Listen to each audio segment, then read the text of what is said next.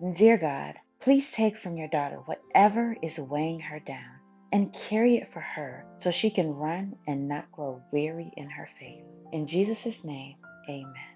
Then Jesus said, Come to me, all of you who are weary and carry heavy burdens, and I will give you rest. Take my yoke upon you. Let me teach you, because I am humble and gentle at heart, and you will find rest for your souls. My yoke is easy to bear, and the burden I give you is light. Matthew 11, 28 to 30. Beloved daughter, I am strong enough to carry any burden that you are struggling with. I don't want to carry things, I don't want you to carry things that are too heavy for you. My shoulders are big enough to carry all of your concerns. Give me the opportunity to take care of the things that are too hard for you to handle and to control the things that you can't control.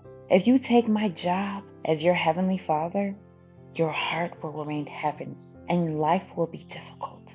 Let me say that again, my sister.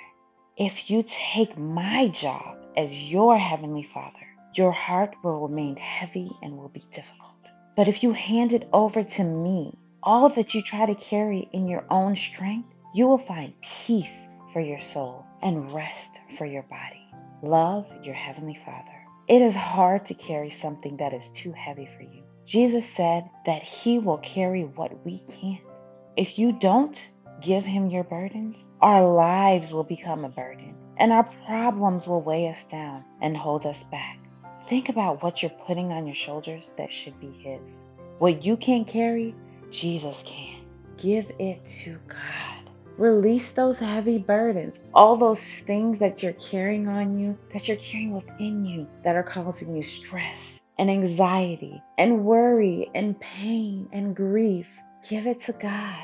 He has big shoulders. He wants to carry these burdens for you. He doesn't want you to be consumed with all of the heavy weight, to weigh your mind down, to weigh you down spiritually, physically, or emotionally. Be unburdened.